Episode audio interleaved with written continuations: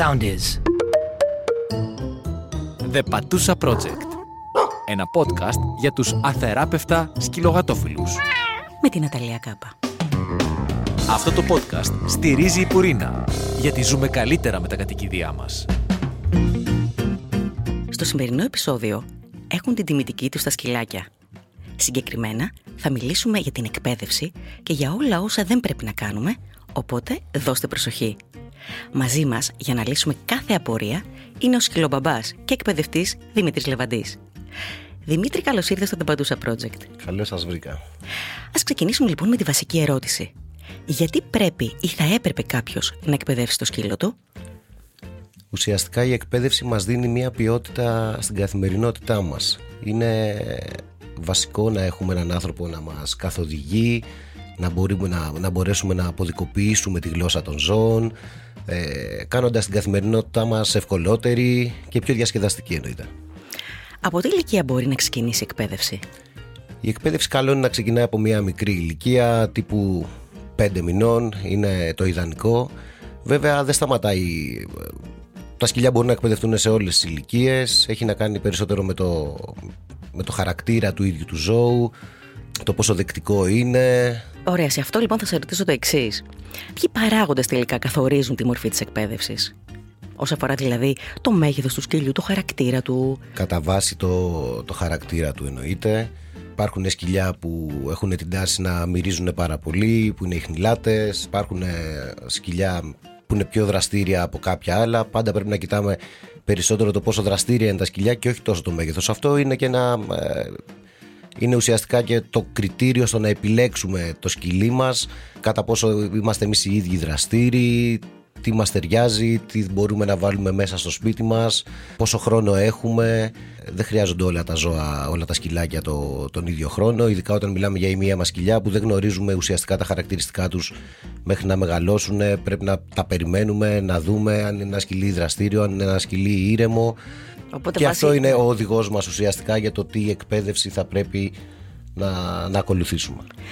Πόσο καιρό κρατάει μια βασική εκπαίδευση και τι περιλαμβάνει; Αυτό έχει να κάνει πολύ με τη συχνότητα που δουλεύουμε με τα, με τα σκυλάκια μας. Άλλα σκυλιά είναι πιο δεκτικά, άλλα όχι.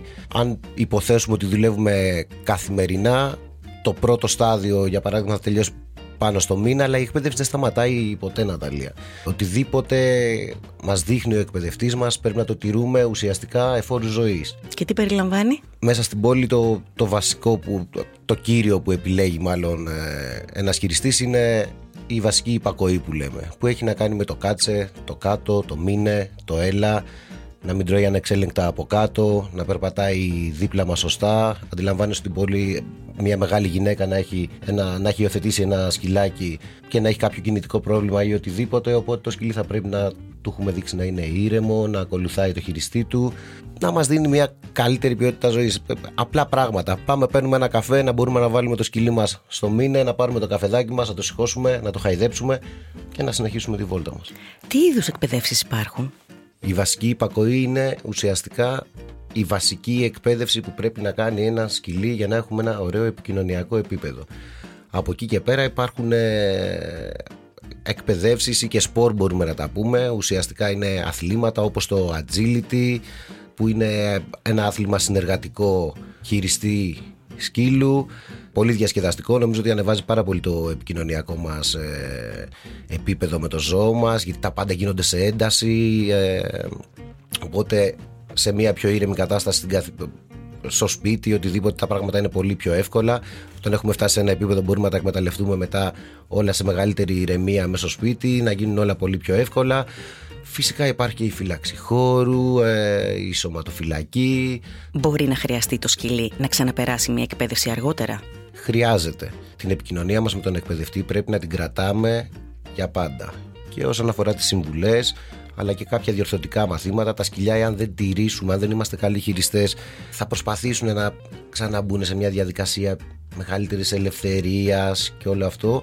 Εννοείται πως πρέπει να είμαστε σε επικοινωνία με, το, με τον εκπαιδευτή μας, να ξαναβρεθούμε, να τα ξαναπούμε, να διορθώσουμε το σκυλί και γενικά να, να, να, να το τηρήσουμε αυτό το πράγμα για πάντα. ρε παιδί μου. Η επικοινωνία με τον εκπαιδευτή είναι καλή. Οπότε έχει να κάνει με το χαρακτήρα πάντα του σκυλιού. Εννοείται για το, το πόσο δραστήριο είναι το, το σκυλάκι που έχουμε στα χέρια μας. Όταν εκπαιδεύεται ένα σκυλί, πρέπει να εκπαιδευτεί και ο ιδιοκτήτης του. Προφανώς. Εμείς για αρχή παίρνουμε το σκυλί, του μαθαίνουμε τα τεχνικά κομμάτια, τι πρέπει να κάνει και μετά ξεκινάει το δεύτερο στάδιο που έχει να κάνει με τον ιδιοκτήτη, με τον χειριστή που πρέπει να αντιγράψει πιστά εμάς, οτιδήποτε του έχουμε δείξει, το κινησιολογικό μας, τον τρόπο μας, τη φωνή μας, τον επιτονισμό μας που εκεί ουσιαστικά είναι και το πιο δύσκολο κομμάτι ε, γιατί όπως καταλαβαίνεις κάποιοι άνθρωποι έχουν το επικοινωνιακό με ένα ζώο κάποιοι, όλοι, κάποιοι άλλοι όχι και χρειάζονται αυτές τις συμβουλές να καθίσουμε μαζί να, και να δουλέψουμε παρέα. Οπότε ουσιαστικά εάν δεν το κάνει αυτός ένας ιδιοκτήτης είναι σαν να είχε γίνει μισή δουλειά. Ε, ουσιαστικά πρέπει να τηρούμε ακριβώς οτιδήποτε μας λέει αυτά που έχουμε δείξει σε μια εκπαίδευση. Ναι, έχει γίνει μισή δουλειά, αλλά δεν σταματάει όπως είπαμε και πριν. Συνεχίζουμε, ξαναβρίσκουμε τον εκπαιδευτή μας, ξανακουβεντιάζουμε, λύνουμε προβληματάκια, μαθαίνουμε καινούργια πράγματα, ξανακάνουμε επανάληψη, επανάληψη, επανάληψη, ούτως ώστε το σκυλί μας να είναι στο επίπεδο που θέλουμε για να είμαστε όλοι cool.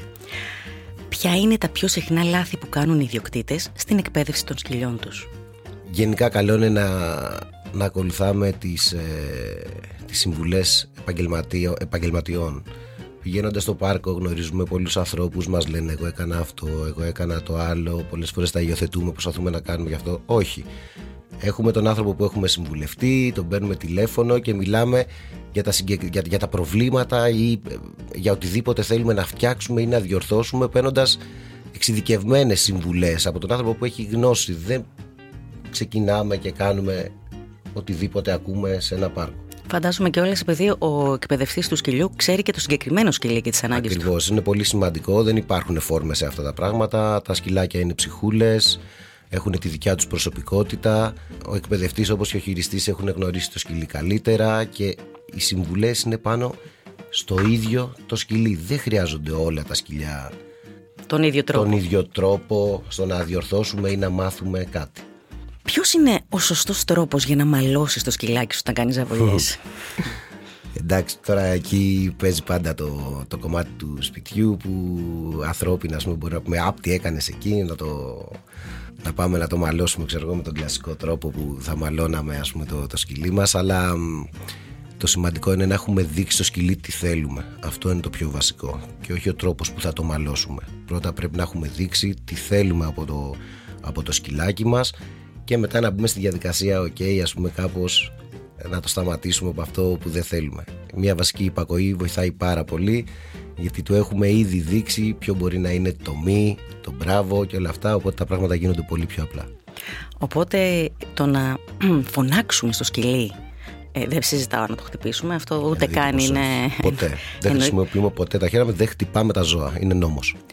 Και η φωνή; Η φωνή, OK, okay, παίζει κάποιο ρόλο. Μπορούμε κάποιες φορές να ανεβάσουμε λίγο την έντασή μας, χωρίς να το φτάσουμε να το, χωρίς ναι. υπερβολές, να μην φτάσουμε να το τρομάξουμε ή κάτι. Το σκυλί το θέλουμε αγαπημένο, το θέλουμε δίπλα μας. Αλλά ξαναλέω ότι το σημαντικό είναι πράγματα που μας περνάνε απαρατήρητα να τα επιβραβεύουμε.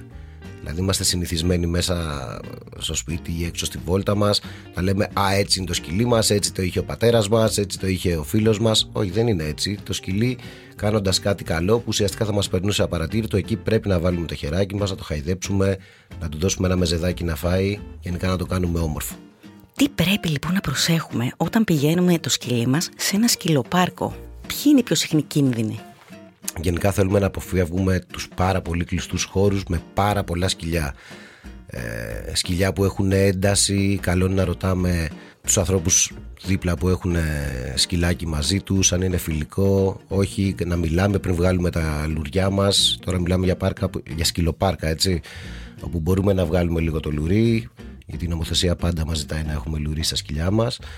Όχι πολύ στρες, ε, όχι πολύ ένταση γενικότερα στα σκυλιά. Καλύτερο είναι αν δούμε πάρα πολύ ένταση να το πάρουμε, να το γυρίσουμε για να το αφήσουμε ελεύθερο μετά από μια ωρίτσα που θα είναι πιο χαλαρά τα πράγματα σε ένα πάρκο μέσα. Υπάρχουν και κάποια σκυλάκια που φοβούνται άλλα σκυλάκια. Οπότε, στην... αλλά απ' την άλλη θέλουμε να το πάμε και σε ένα σκυλοπάρκο, να τρέξεις το σκυλί, μην είναι συνέχεια με ένα λουρί. προτείνεις μήπως να, το να το πάμε μία φορά, σιγά σιγά μάλλον, να το πάμε για λίγο χρονικό διάστημα, μετά να το αφήσουμε πιο πολύ. Υπάρχει μία τέτοια φόρμα που θα μπορούσαμε να ακολουθήσουμε έτσι ώστε σιγά σιγά να κοινωνικοποιηθεί το σκυλί μας; Εντάξει, γνωρίζουμε Καταρχάς, η κοινωνικοποίηση πρέπει να γίνεται πάντα σε μικρή ηλικία. Να εκμεταλλευτούμε ουσιαστικά το κουταβίσιο, την κουταβίσια συμπεριφορά του σκύλου. Εκεί είναι που πρέπει να το γαλουχίσουμε σωστά, να βρεθεί δίπλα σε, σε σκυλιά με διάθεση. Αυτά είναι που πρέπει να αντιγράψει. Τα σκυλιά έχουν πολύ έντονη την αντιγραφικότητα. Το αφήνουμε δίπλα σε καλά σκυλιά, να, να, να μάθει πώς είναι να παίζει, να μάθει πώς είναι να είναι χαρούμενο. Αυτό το εκμεταλλευόμαστε σε μικρή ηλικία γενικά. Όχι ότι όταν μεγαλώσει δεν μπορούμε να το κάνουμε, γιατί υπάρχει το ενδεχόμενο φυσικά να υιοθετήσουμε ένα ζωάκι το οποίο μπορεί να έχει ταλαιπωρηθεί πάρα πολύ. Φυσικά και θα ξεκινήσουμε να κάνουμε πάλι κοινωνικοποίηση. Απλά θα πρέπει να είμαστε λίγο πιο προσεκτικοί στην επιλογή των σκυλιών που είναι δίπλα στο σκυλί που έχουμε υιοθετήσει εμείς. Και για πες μας τώρα μια ιστορία εκπαίδευσης που έχεις ξεχωρίσει. Off the record έχω πάρα πολλές πραγματικά μία που να έχω ξεχωρίσει. Κάποτε εκπαίδευα ένα μπουλτεριέ. Είχα φτάσει σε ένα τρομερό επίπεδο με αυτό το σκυλί, παρόλο που είναι πάρα πολύ δύσκολα. Η αγάπη μας ήταν ε, αμοιβαία. Και κάθε φορά που με έβλεπε, μα κάθε φορά από την πάρα πολύ χαρά του, τι έκανε, με δάγκωνε. Κάθε φορά που έκανα. Αλήθεια τώρα. κάθε φορά που έκανα εκπαίδευση με, με το συγκεκριμένο σκυλί, ο Bullet, πολύ καλό σκυλί, έτρωγα και μία δάγκα. Α, ήταν love bite όμως αυτό, ε. Κανονικό love bite. Μπορεί να το δάγκωνα και εγώ. Τέλεια, ευχαριστούμε πάρα πολύ που ήρθες. Εγώ ευχαριστώ πάρα πολύ.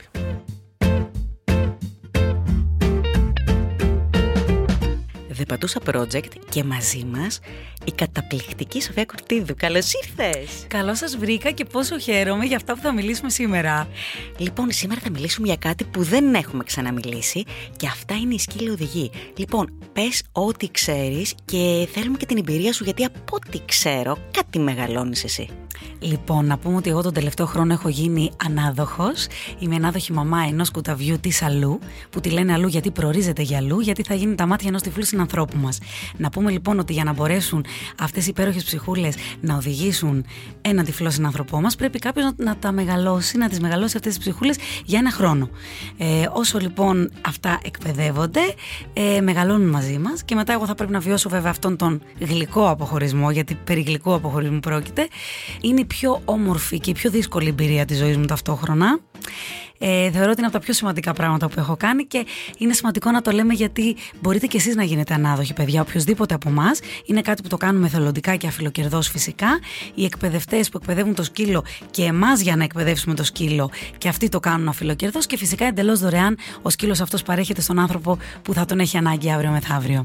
Και αυτό που μπορεί κάποιος να πάει, δηλαδή, πού μπορεί να απευθυνθεί για κάτι τέτοιο; Υπάρχουν σχολές. Ε, εγώ προσωπικά είμαι στην οικογένεια της Liberty Guide Dogs, όπου εκπαιδεύει σκύλους για άτομα με οπτικές αναπηρίες.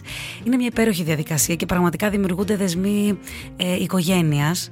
Γιατί να πούμε ότι βέβαια δεν πάβεις ποτέ να είσαι οικογένεια με αυτό εδώ το σκυλάκι, γιατί εγώ το έχω από 45 ημερών.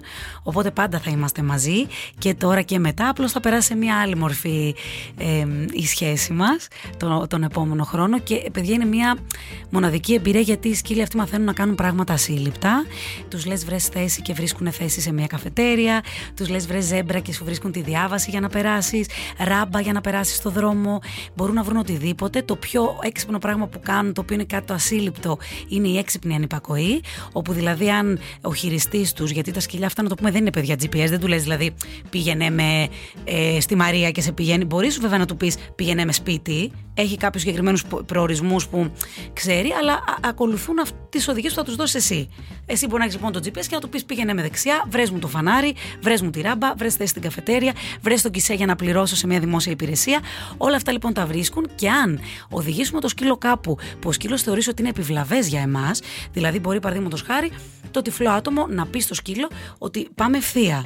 Ε, αν ο σκύλος κρίνει ότι εκεί είναι επιβλαβές, κάνει αυτό που λέμε έξυπνη ανυπακοή, οπότε λοιπόν δεν πηγαίνει και έχει τον τρόπο να μας δείξει ότι εκεί δεν θα έπρεπε να πάμε σήμερα για το καλό μας. Και βρίσκει μόνος του την πιο κοντινή διαδρομή να προσπεράσει αυτό το εμπόδιο και να μας πάει από, από τον, με έναν ασφαλέστερο δρόμο στον προορισμό μας. Και να πούμε ότι αναγνωρίζουν ακόμη και τα ψηλά εμπόδια, τα οποία δεν τα αναγνωρίζει το λευκό μπαστούνι, γιατί τα άτομα με οπτική αναπηρία έχουν το λευκό μπαστούνι το οποίο στην ουσία διαβάζει το δρόμο. Αλλά δεν μπορεί να διαβάσει τα ψηλά εμπόδια. Αν λοιπόν υπάρχει ένα κλαδί, αν υπάρχει ένα καλώδιο που κρέμεται οτιδήποτε που σκεφτείτε, είμαστε στην Ελλάδα. Οι δικοί μας σκύλοι οδηγοί, να ξέρετε, παιδιά, ότι είναι, έχουν βγάλει το πανεπιστήμιο της ζωής. Αν πάνε σε άλλες χώρες, δηλαδή θα τους είναι παιχνιδάκι.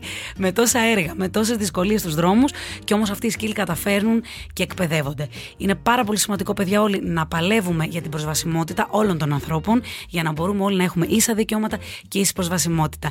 Μη φοβάστε να ρωτήσετε λοιπόν, μη φοβάστε να χρησιμοποιείτε όρους, ας πούμε, όρους τυφλός. Είναι κάτι πολλές φορές δεν ξέρουμε πώς να αναφερθούμε σε ένα άτομο με οπτική αναπηρία. Αυτός είναι ο όρος. Ε, δεν είναι άτομα με ειδικές ανάγκες, ούτε με ειδικές ικανότητες. Είναι άτομα με αναπηρία, αμαία. Αυτός είναι ο, ο επίσημος όρος. Παλαιότερα ήταν το αμαία σήμαινε με ειδικές ανάγκες, πλέον σημαίνει αμαία με κεφαλαίο με, δηλαδή άτομα με αναπηρία. Οπότε λοιπόν είναι τυφλά άτομα, ε, ακριβώς όπως εμείς, βλέπουν με έναν διαφορετικό τρόπο από ότι εμείς αντιλαμβάνουμε τον κόσμο διαφορετικά, αλλά είμαστε το ίδιο. Οπότε φυσικά, αν δείτε έναν τέτοιον άνθρωπο, θα μιλήσετε, μπορείτε να κάνετε χιούμορ όπως κάνουμε μεταξύ μας, αρκεί απλά να μιλήσετε με σεβασμό όπως οποιονδήποτε άλλος συνάνθρωπό μας. Οπότε ουσιαστικά αυτά τα σκυλιά είναι οι καλύτεροι φίλοι τους. Βέβαια, είναι 24 ώρες το 24 ώρο αυτά τα σκυλιά με ανθρώπους. Να το πούμε και αυτό γιατί πολλές φορές ο κόσμος ακούει εκπαίδευση και σκέφτεται ότι μπορεί τα σκυλιά να επιβαρύνονται. Είναι από τα πιο χαρούμενα σκυλάκια, αν δείτε ποτέ η σκύλη οδηγεί, γιατί από 45 ημερών που, που την έχω εγώ την αλλού στην αγκαλιά μου, δεν έχει μείνει μόνη της ποτέ. Την παίρνω παντού εδώ στο σταθμό, στη λυρική σκηνή που ήμουν και τραγουδούσα, στις παραστάσεις. Είναι σκυλιά που είναι πάντα με κόσμο και πάντα με ανθρώπους. Ποτέ δεν τα αφήνουμε να είναι μόνο τους στο σπίτι, οπότε μεγαλώνουν με άπειρη αγάπη. Υπάρχουν σίγουρα κάποια όρια και κανόνες όπως υπάρχουν ούτως ή άλλως και στα σκυλάκια μας και στα παιδάκια μας για να μπορούμε όλοι να μην είμαστε ανεξέλεγκτοι και για το καλό όλων μας. Αλλά φυσικά υπάρχει το παιχνίδι, υπάρχει και να πούμε ότι η εκπαίδευση βεβαίως γίνεται πάντα μέσω της επιβράβευσης και τίποτα παραπάνω. Οπότε αυτά είναι σκυλάκια που λατρεύουν το φαγητό και τα χάδια και τα έχουν απλόχερα από εμάς. Ευχαριστούμε πάρα πολύ που είστε μαζί μας. Ήταν πάρα πολύ ωραίο όσο ακούσαμε. Σας ευχαριστώ και εγώ, παιδιά, και να κάνουμε ο καθένας ό,τι μπορούμε για μια κοινωνία ε, συμπεριληπτική και προσβάσιμη για όλους μας. The Patusa Project, σκυλοπάρκα στην πόλη. Όλα τα σκυλιά έχουν ανάγκη να τρέξουν, να παίξουν και να κοινωνικοποιηθούν. Ιδανική χώρη γι' αυτό, που μπορείτε να τα αφήσετε δηλαδή ελεύθερα, είναι τα σκυλοπάρκα. Στην Αττική, αλλά και σε άλλες περιοχές της χώρας, έχουν δημιουργηθεί τέτοιοι χώροι αναψυχής των τετραποδών μας. Αλλά ας ρίξουμε μια ματιά στους δήμους της ευρύτερης περιοχής των Αθηνών, που μπορούμε δίποδοι και τετράποδοι να πάμε βόλτα. Καλό είναι πάντα να έχουμε το βιβλιάριο του κατοικιδίου μας για πανενδεχόμενο. Δήμος Αθηναίων. Οι δημότες της πρωτεύουσας μπορούν να επισκεφτούν δύο νέα πάρκα που βρίσκονται στην περιοχή του Προπονά και στην πλατεία Οβρένοβιτς. Εκεί υπάρχουν χώροι τόσο για τα μικρόσωμα όσο και για τα μεγαλόσωμα σκυλάκια. Επίσης, έχουν τοποθετηθεί και όργανα γύμνασης και επιδεξιότητας, όπως ραμπανάβασης, ξύλινος διάδρομο πασαρέλα με ανάβαση και κατάβαση, καθώς και ξύλινα εμπόδια για όλα τα μεγέθη. Αυτές τις ημέρες, μάλιστα, είναι σχεδόν έτοιμο κι άλλο ένα στον Άγιο Παύλο απέναντι από το σταθμό Λαρίση. Δήμος Αγίων Αναργύρων Καματερού. Το πάρκο σκύλων φιλοζωικής ευαισθητοποίησης στη Λεωφόρο Δημοκρατίας, απέναντι από την κεντρική πύλη του στρατοπέδου, είναι ένας χώρος περιφραγμένος και ειδικά διαμορφωμένος για σκύλους. Δήμος Αγίου Δημητρίου.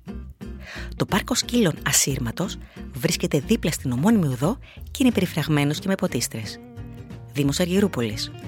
Πρόκειται για ένα χώρο που βρίσκεται στο οικογενειακό πάρκο της Ανεξαρτησίας στην περιοχή της Αγίας Παρασκευής, δίπλα από τη λεωφόρο Βουλιαγμένης. Σε αυτά τα 12 στρέμματα, μέσα σε όλα, θα βρείτε και το σκυλοπάρκο με πολλά παιχνίδια. Δήμος Γαλατσίου. Πριν από λίγα χρόνια, εγκαινιάστηκε σχετικός χώρος στο Άλσος Βέικου, όπου κατασκευάστηκε σύμφωνα με τα ευρωπαϊκά σχετικά πρότυπα και διαθέτει όλα όσα μπορείτε να φανταστείτε. Για την είσοδο απαιτείται η εγγραφή και η έκδοση κάρτα μέλους, με στοιχεία του συνοδού και του ζώου. Η είσοδος είναι δωρεάν για όλους τους κατοίκους και δημότες του Δήμου Γαλατσίου, ενώ για τους υπόλοιπους υπάρχει μια μικρή ετήσια συνδρομή. Δήμος Ηλιούπολης. Στο πάρκο Χαλικάκι, που είναι και το μεγαλύτερο βιοκλιματικό πάρκο στην Αττική, θα βρείτε μια έκταση 800 μέτρων, ειδικά διαμορφωμένη για τα σκυλάκια μας, δίπλα σε παιδική χαρά, κέντρο στίβου και άλλα. Δήμος Παπάγου και Χολαργού. Δύο πάρκα, το ένα στο Άλσο Παπάγου ή αλλιώς Μεγάλο Πάρκο Παπάγου και το δεύτερο στο άλσο Σχολαργού στην πλατεία Κύπρου με υψηλή περίφραξη 2 μέτρων περιμένουν τους μικρούς μας φίλους. Διαθέτουν όργανα άσκησης και κατασκευές για παιχνίδια agility, ενώ, όπως τα περισσότερα πάρκα, παρέχουν στους στράποδους φίλους μας πρόσβαση σε φρέσκο νερό. Δήμος Πειραιά. Στο πάρκο Σκύλων, στη γειτονιά του ΣΕΦ, στο Νέο Φάληρο, υπάρχει ένας χώρος για βόλτες και τρέξιμο με το θαλασσινό αεράκι να σταξιδεύει. Δήμος Παλαιού Φαλήρου.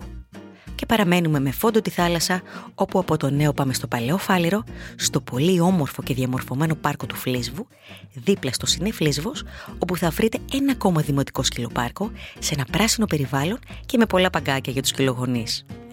Δήμος Περιστερίου. Με πρωτοβουλία του κατοίκων της περιοχής, στην οδό Φιλικών 86, θα βρείτε ένα μεγάλο σκυλοπάρκο με υψηλή περίφραξη, χορτάρι, παιχνίδια agility και βρύση για τους καλύτερους φίλους μας. Δήμος Πετρούπολης. Το πάρκο βρίσκεται μέσα στο άλσος του Αγίου Δημητρίου σε ειδικά περιφραγμένο και ασφαλή χώρο με χώμα έκτασης 2.760 τετραγωνικών μέτρων και διαθέτει κατασκευές για παιχνίδια agility όπως ανάβαση, κατάβαση, ισορροπία, τραμπάλα και τσουλήθρα.